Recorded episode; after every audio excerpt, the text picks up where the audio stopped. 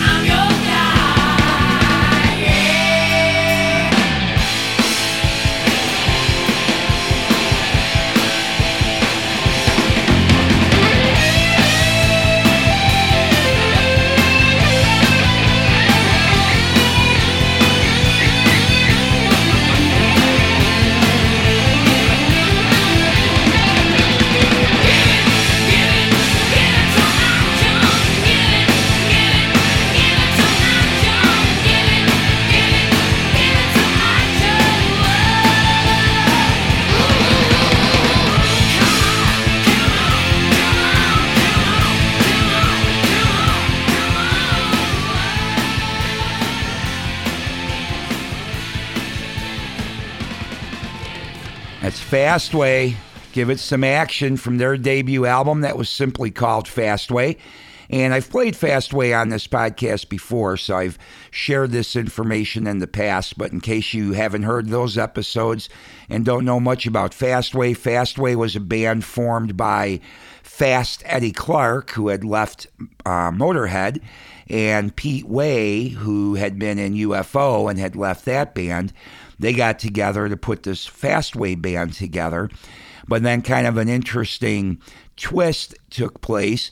Uh, before Fastway got into the studio to record the debut album, Pete Way left the band, but they already had the name Fastway, so they kept it going as Fastway and did two records, and then it kind of faded away. And then closer to the end of Fast Eddie's life, uh, he was working on some new Fastway material then, but um, I don't know if we'll ever hear it. So officially, just two records out there in the marketplace from Fastway.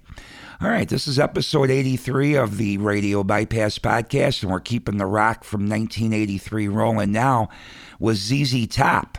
They obviously had been around quite a number of years by nineteen eighty-three, but they had their biggest album come out that year. A lot of great tunes on it, including this one. It's called I Got the Six.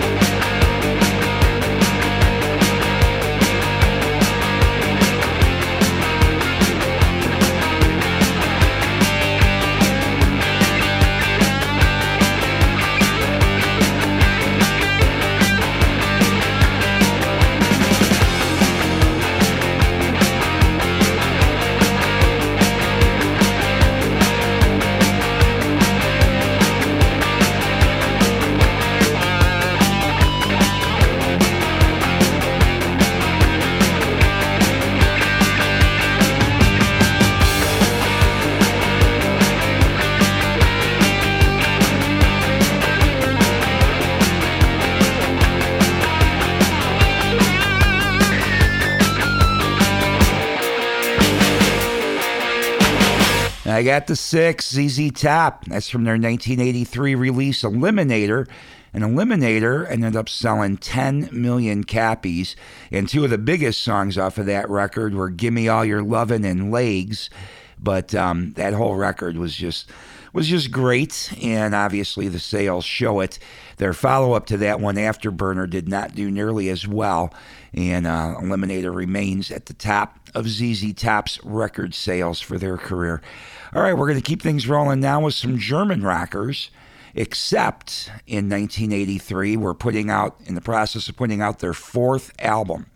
But for the United States, this album is really the one that um, got them some acclaim here in our country. So it took them the first four to get noticed here, and this one was definitely a pivotal record for them. It was called Restless and Wild, and this is the title track.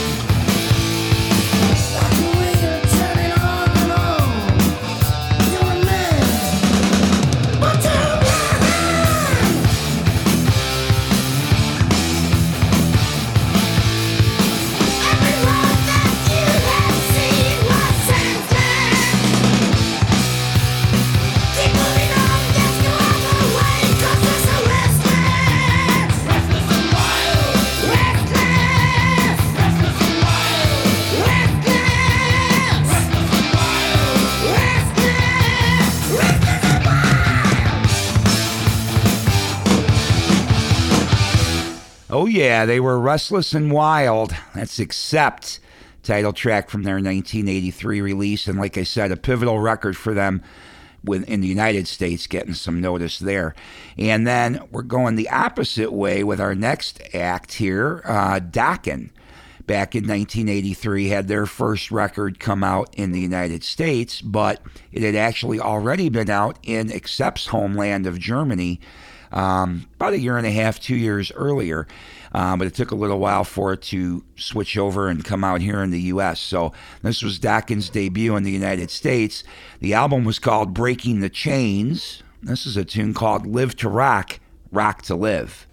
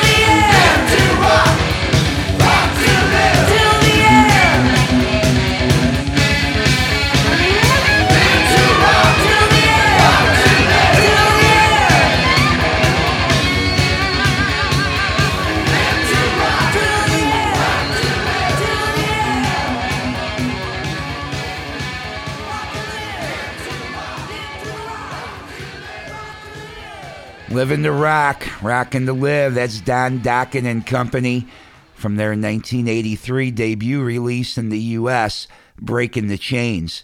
We're going to keep things rolling now with some Swiss rock and roll. In uh, nineteen eighty-three, Swiss rockers Krokus released their seventh album. This tune's called Screaming in the Night.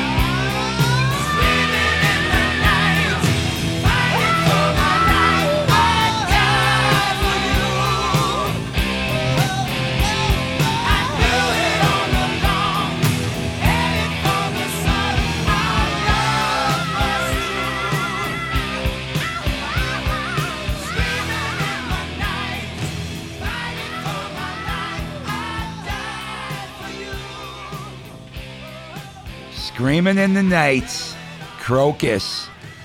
It's from their nineteen eighty-three release, Headhunter. And that was the first album to go gold in the United States for Krokus, although their previous album had done so in Switzerland.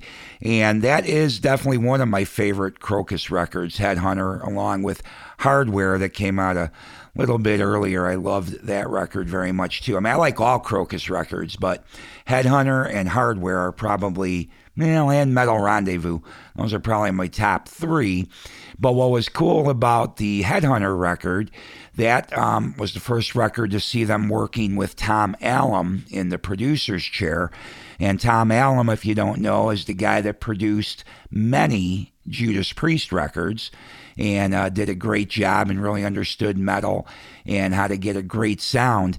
And in fact, on the Headhunter record, I'll have to play it, that track sometime in an upcoming episode somewhere down the line, but Rob Halford even guest, guested on one of the tracks on the Headhunter record because of uh, Tom Allom's involvement.